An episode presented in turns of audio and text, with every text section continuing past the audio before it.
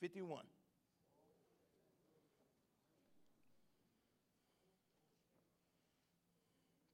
Amen. While you're turning there, I want to thank you, Pastor Stefan, for, for, for trusting me tonight to, to be behind this pulpit. I want to thank all the leadership here tonight for, for trusting me and giving me this awesome privilege. And most of all, tonight, I want to thank the men's home.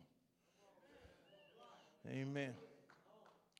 Amen. God, God, God gave me the awesome privilege of, of raising up men for, for they can come into this church and back up our pastor. They can come into this church and, and be arrows in his quiver so that he can shoot them out to all the four corners of the world. Amen. Ain't that right, men's home? Ain't that right, men's home?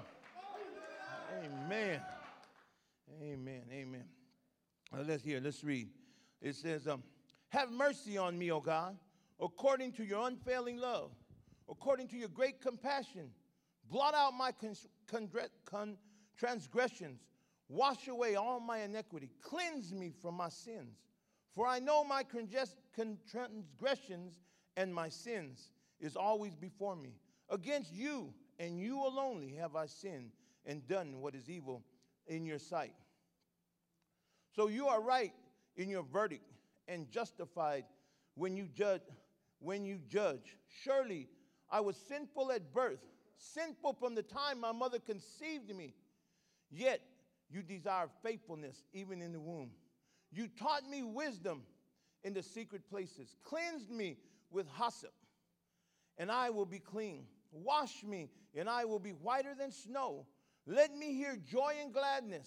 Let the bones you have crushed rejoice. Hide your face from my sins and blot out all my iniquities. Create in me a pure heart, O God, and renew my steadfast spirit. Do renew a steadfast spirit in me. Father, I, I ask you, Lord, to, to speak through me today, Lord, to, to move me, to, to, to speak the words that you, that you have implanted into my heart. Because I know that, that I am just delivering a, word that you gave to me, a word that, that you spoke to me first. So I pray today, Father, that you would give me the, the boldness and the strength to deliver this word with boldness, with clarity, and with simplicity. I ask you these things tonight. In your name, Jesus, amen. You may be seated.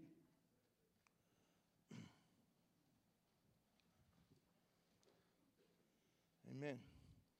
The message of the Psalms can be summed up, the message of Psalm 51 can be summed up in three words guilt, grace, and gratitude. And that's what I'm going to speak tonight about guilt, grace, and gratitude.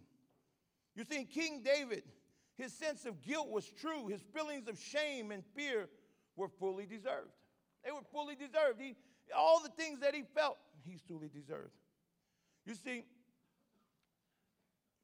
he said in, in, in verses 1 through 3, he says, Have mercy on me, O God, because of your own failing love, because of your great compassion. He says, Blot out my, the stain of my sins. Wash me, clean my guilt, purify me from sins, for I recognize my rebellion. It haunts me day and night. To understand what David is saying in these words, let me explain a story back in 2 Samuel 11. To understand why David wrote Psalms 51. You see, there's a story, a familiar story that we all know about, about David and Bathsheba. This is a familiar story. And, and what happened is David one day was on his, on his balcony when all the soldiers were out to war. And so David looked across his balcony and he seen this woman bathing. And he sent his, he sent his servants out to inquire about who this woman was. They came back and they told her that this is Uriah's, Uriah's wife. Uriah was one of David's 30 men, 30 mighty men. He was out to war. So what David did is he brought her to her and, and, and he laid with her. He committed adultery. But in that, he seen he, he did wrong. He, he's still the king, but he knew that he had did wrong. So what he did is he brought Uriah back. And when he did that, he had him over to his house and got him drunk, and he told him, Go home to your wife. But Uriah is such a loyal soldier that he said, No, I, I ain't going. I'm going to hang out because, you know, my men are out there fighting. And why should I go there and have a good time? Why should I go be with my wife when my men are out there dying and fighting? So he stayed there. But this put like a little, little lump in David's plan because David knew he had to get rid of Uriah. He had to get rid of him because, because of the act that he done. So what happens was it, it went on. So he, he called his other general, Joab, and he tells him, he says, send him back out to war. So he sends him back out to war, and, Dave, and he ends up getting killed, thus freeing, freeing David from anyone knowing about his sin, anyone knowing about what he done. You see, David believed he had escaped. And people had forgotten, but yet he had forgotten the word that was in Numbers 32 23. It says, Be sure sin will find you out. See, that's what we got to understand that sometimes, just like David, we, we do things and we think that, because it's easy to come to church with our good shirt on and our pants all wrinkled, our shoes all shine. You know, we got the right words, amen, praise God, hallelujah.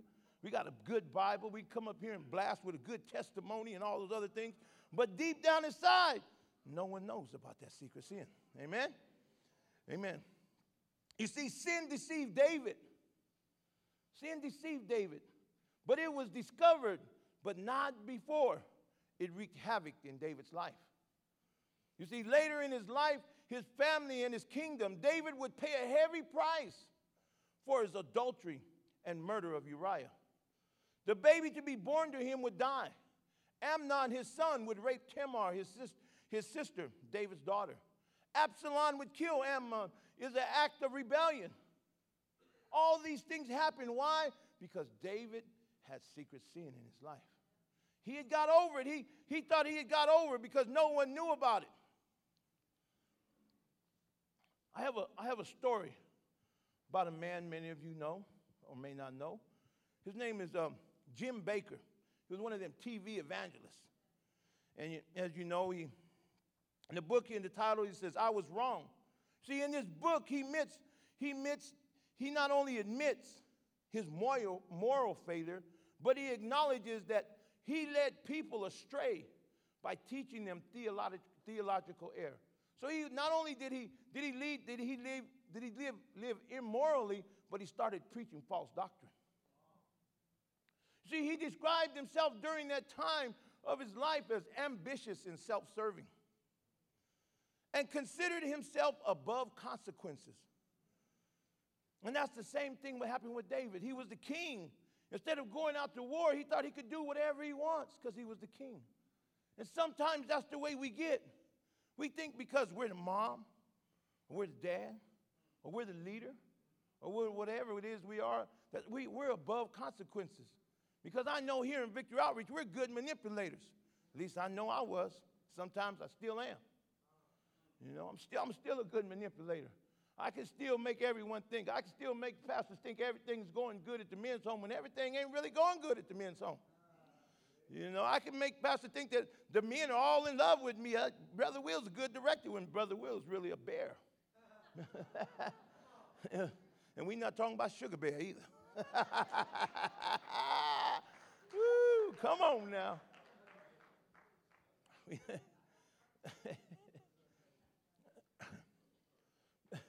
but you see, when he found, when he wound up in prison, alone and broken and abandoned, he experienced a change of heart.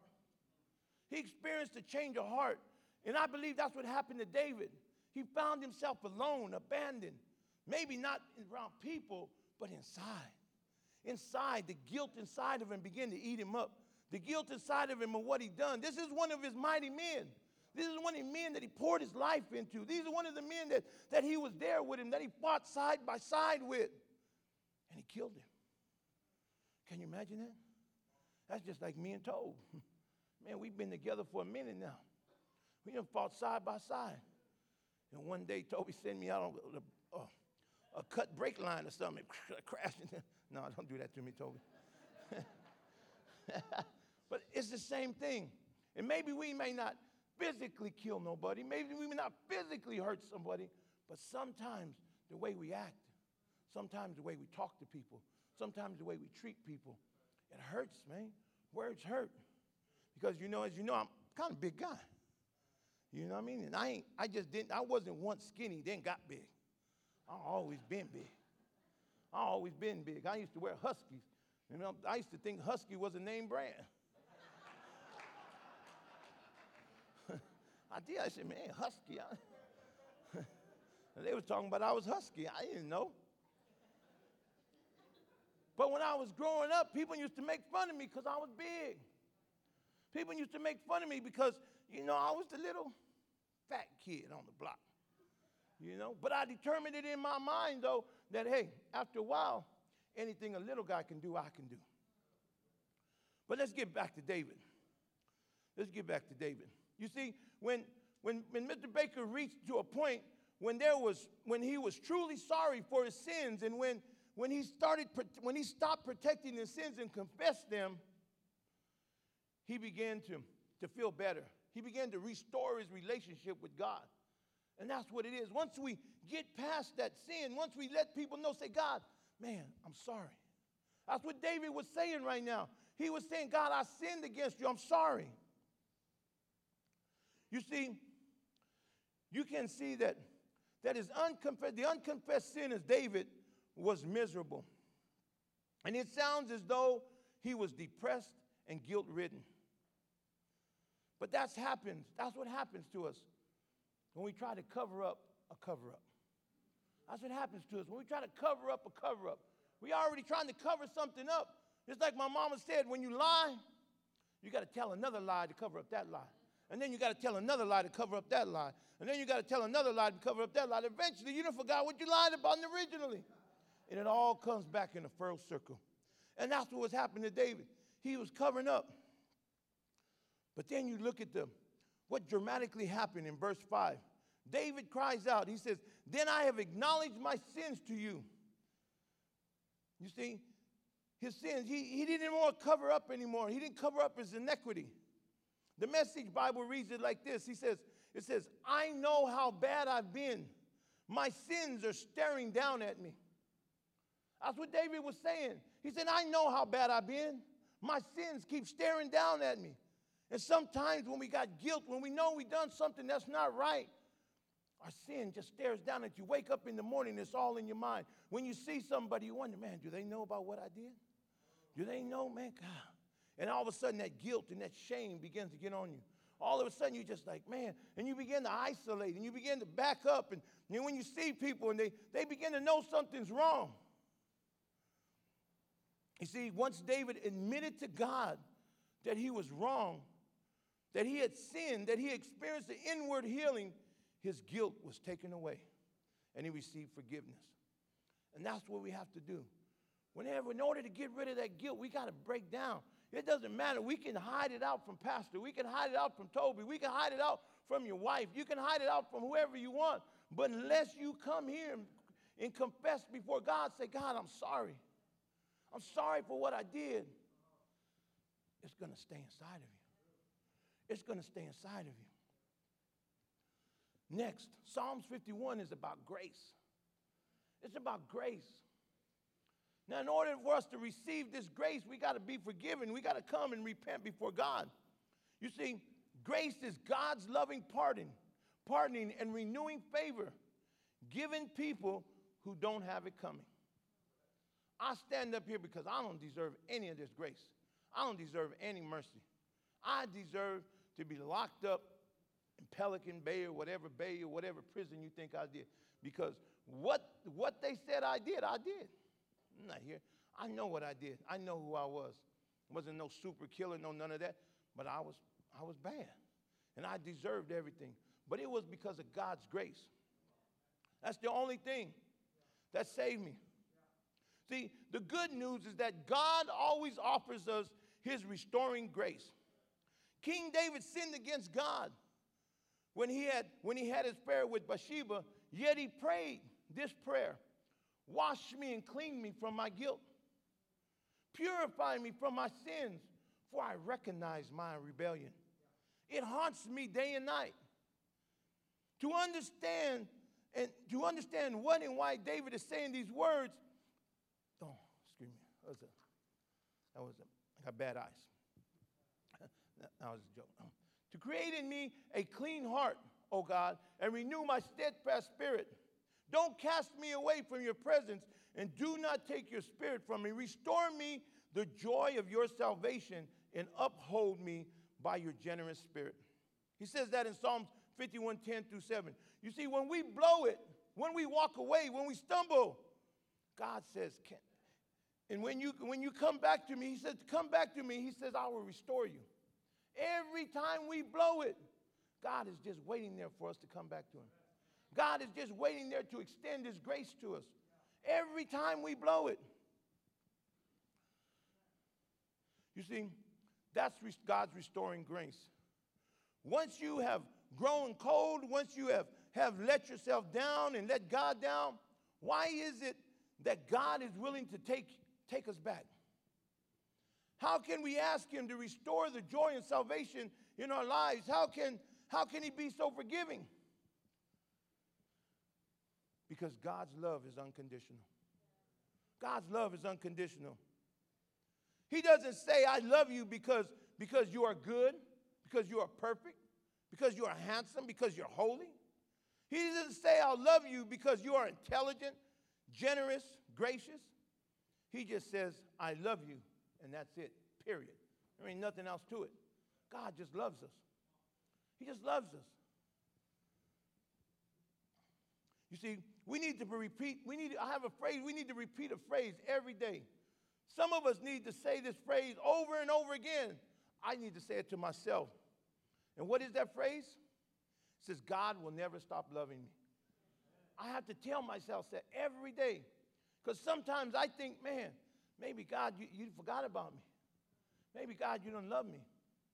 Maybe God, I, I, I ain't good enough to do what you called me to do. Sometimes I doubt that I've been called. Sometimes I think, man, God, you ain't got the wrong person. This ain't me. You, you want me to do this? Come on, God. You got to be tripping. But I got to know that God loves me and God called me. God loves you and God's called you. He's called each and every one of us for a purpose. He has a purpose and a plan for each and every one of our lives. God has called us. God has called us. Say, God has called me. Say, God has called me. Man, and He's never going to stop loving me. He's never going to stop loving you. God will never stop loving me because I am, because, because I'm a recipient of His restoring grace. And I want us to look at a passage in Scripture in the book of First Corinthians. Turn to First Corinthians. Um, let me see. First Corinthians 6 9. We're going to read through 11. Amen? It says, You do not know, do you not know that the wicked will not inherit the kingdom of God? Do not deceive, neither will the sexually immoral, the idolaters, the adulterers, or male prostitutes, nor homosexuals, or offenders, nor thieves, nor the greedy, nor the drunkards, nor the slanderers, nor the swindlers will inherit the kingdom of God. Whoo, my God.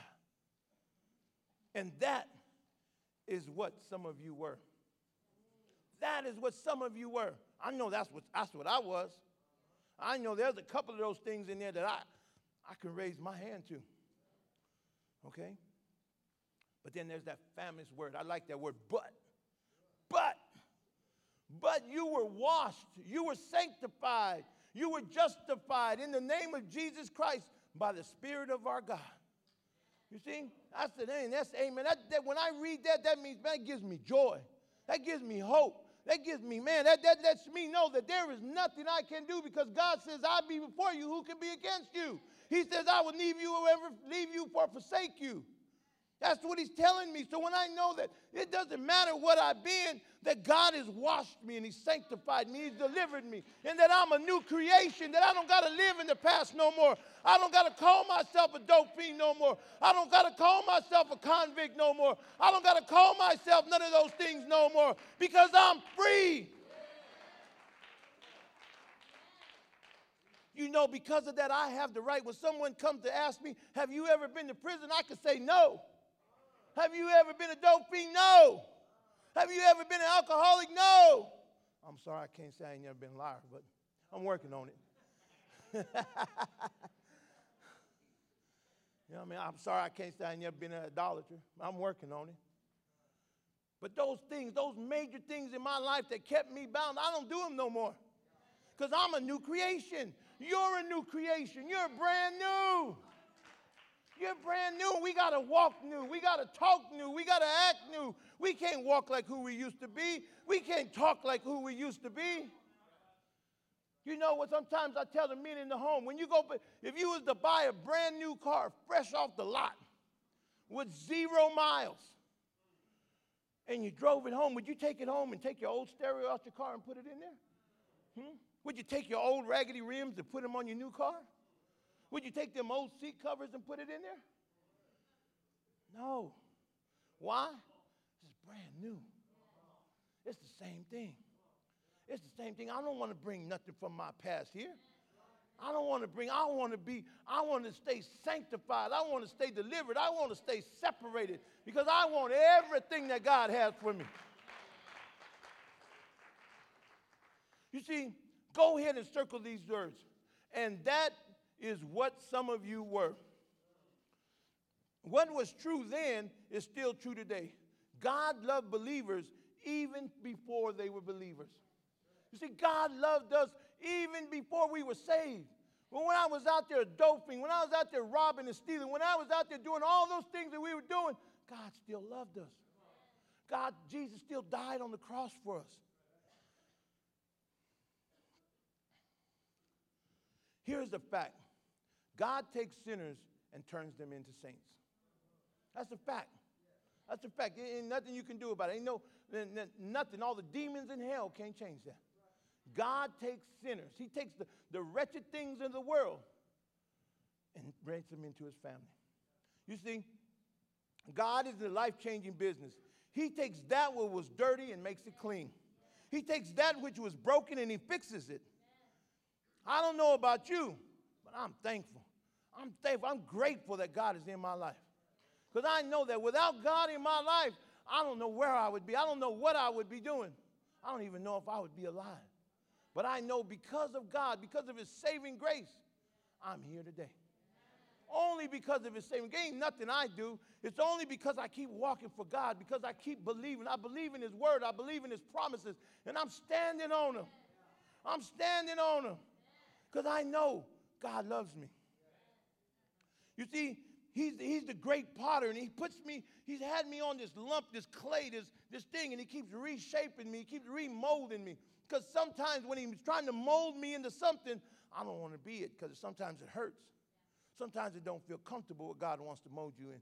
Sometimes we think, well, I don't want to be that because it don't fit into what I want to be. I don't want. I, I, I don't want to. I don't want to come up here and speak because I'm scared to death. I don't like speaking in front of people because you guys ain't smiling right now. Come on, now you guys got smiling. Now you're gonna make me scared. Come on, now I ain't got too many more jokes to make you laugh. you see, God is the part, and, and He turns us into beautiful vessels. He turns us into beautiful vessels. I, I know I might not look that good looking, but I'm beautiful in God's eyes.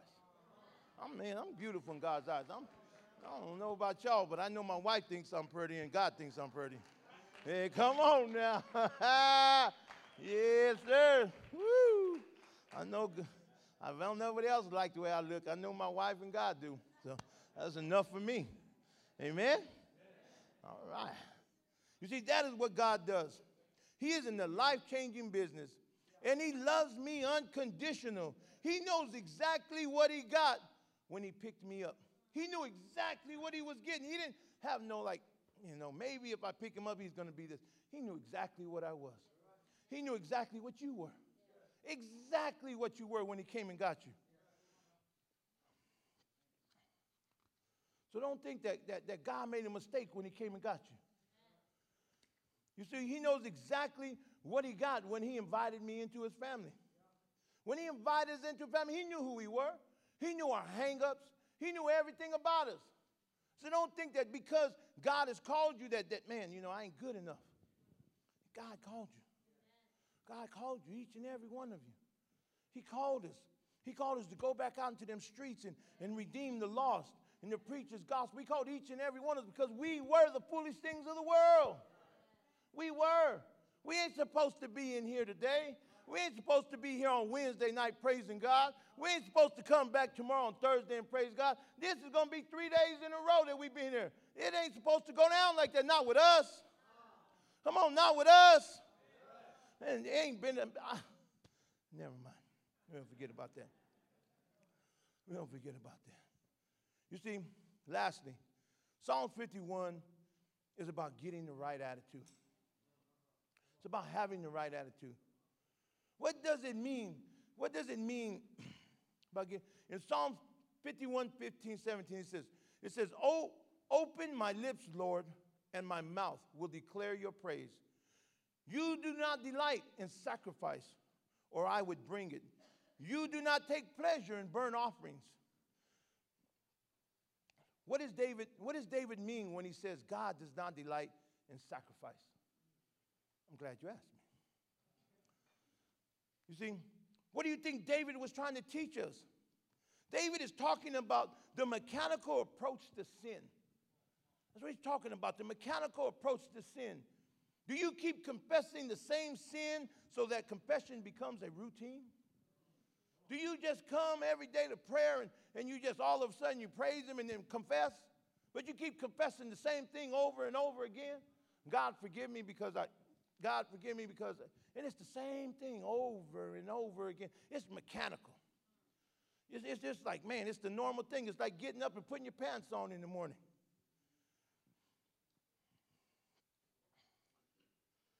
Do you keep confessing the same sin so that your confession becomes routine? You see, God is not looking for dead animals.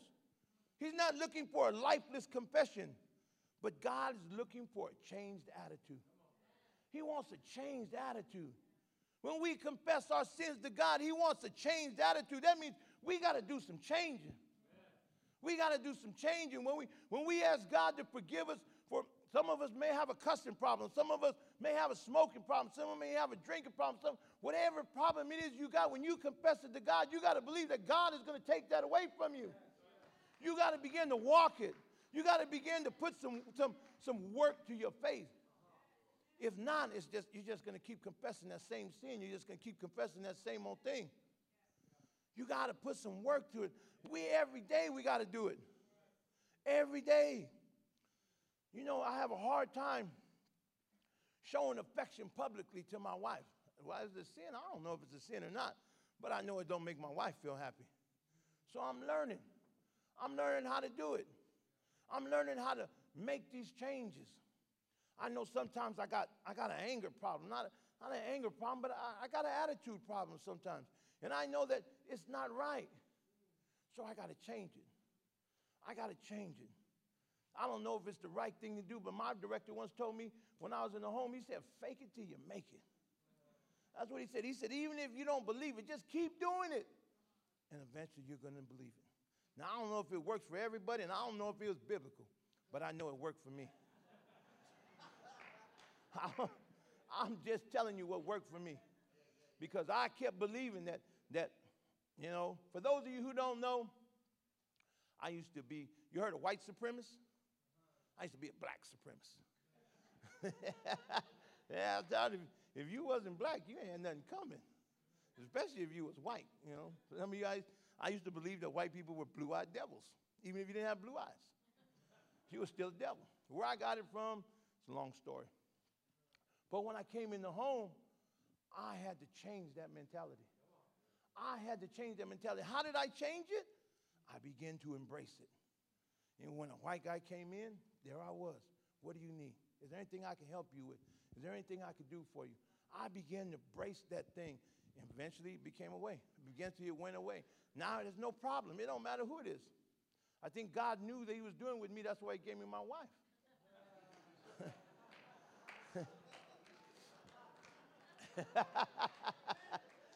yeah.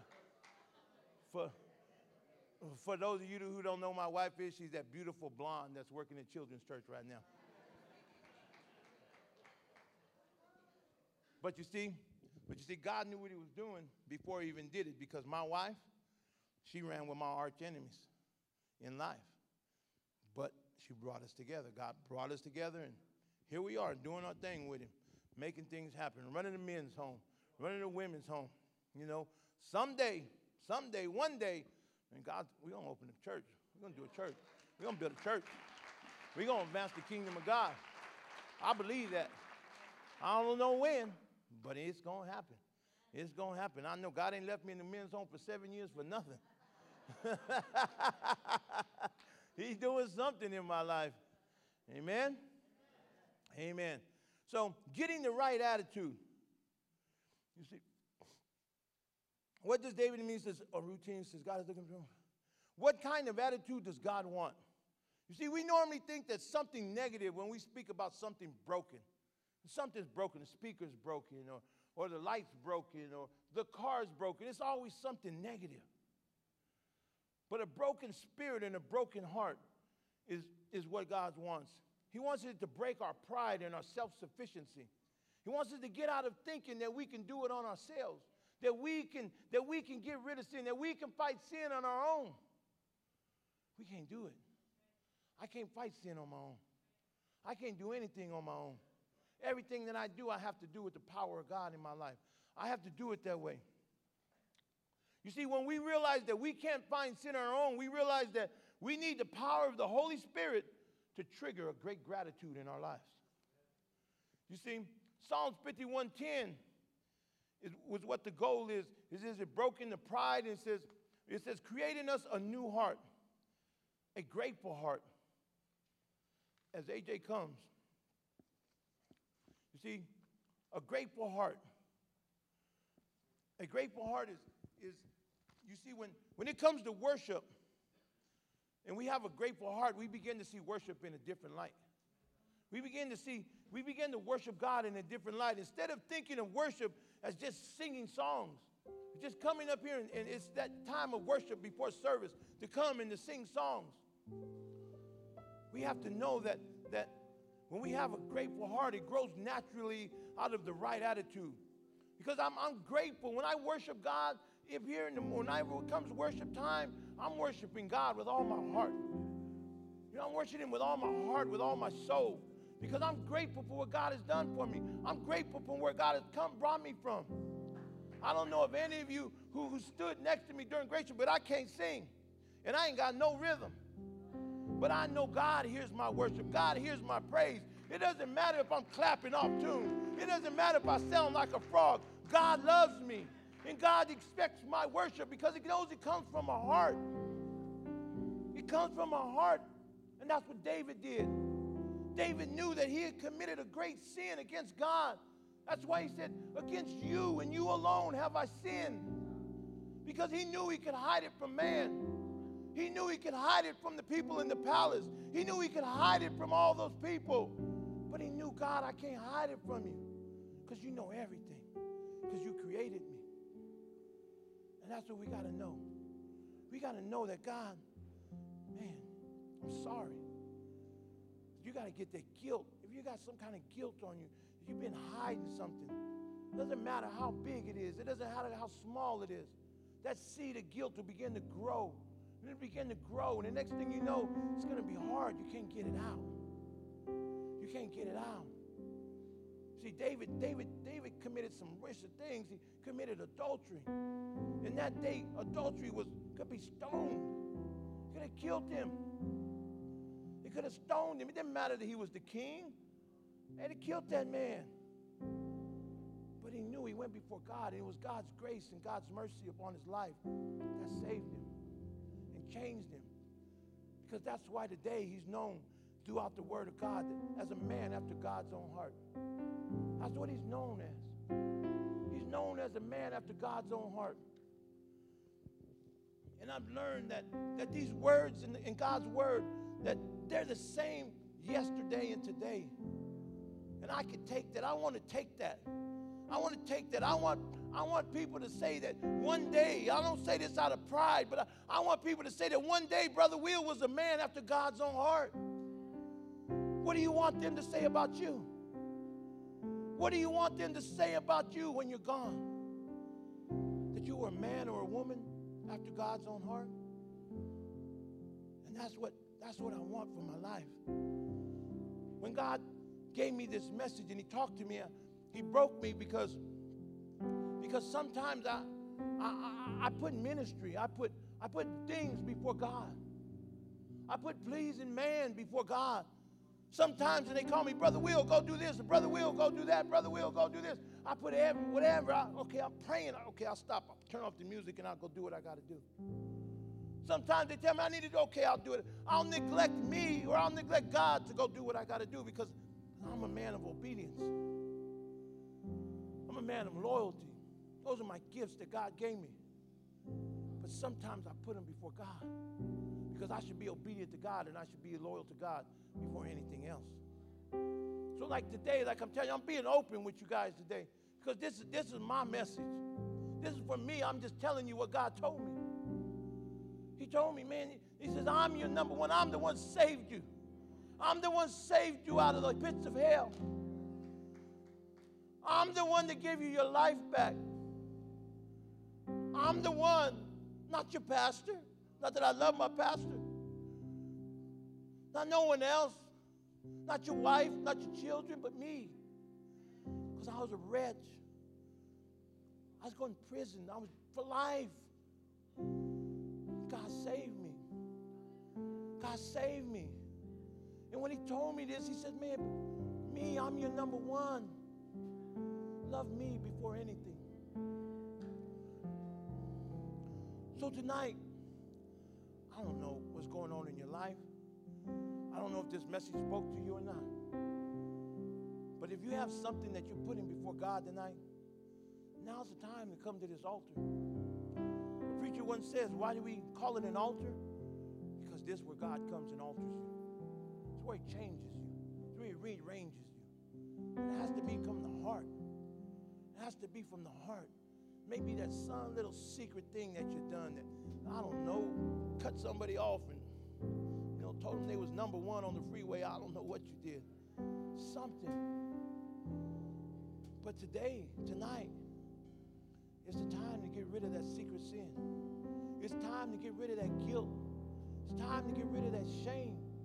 It don't matter what it was. I don't believe any of us in there murdered nobody tonight. I don't believe any of us in there committed adultery tonight. I don't know. But I do know whatever it is, God loves us more than whatever that is And He just wants us to come back to Him. He just wants us to have that everlasting relationship with Him tonight. So if this message has spoke to you in any way tonight, any type of way, I encourage you come to this altar and ask God for forgiveness. Come to renew, re- renew whatever it is that, that broke us. Come and let God break you tonight. Come and say, God, I'm sorry, man. I'm sorry that I put this in front of you. I'm sorry that I did this before you. I'm sorry. It doesn't matter. I don't care if it was your wife or your children. God understands. Oh, talk to him today. Come and confess to him. Say, God, I'm sorry.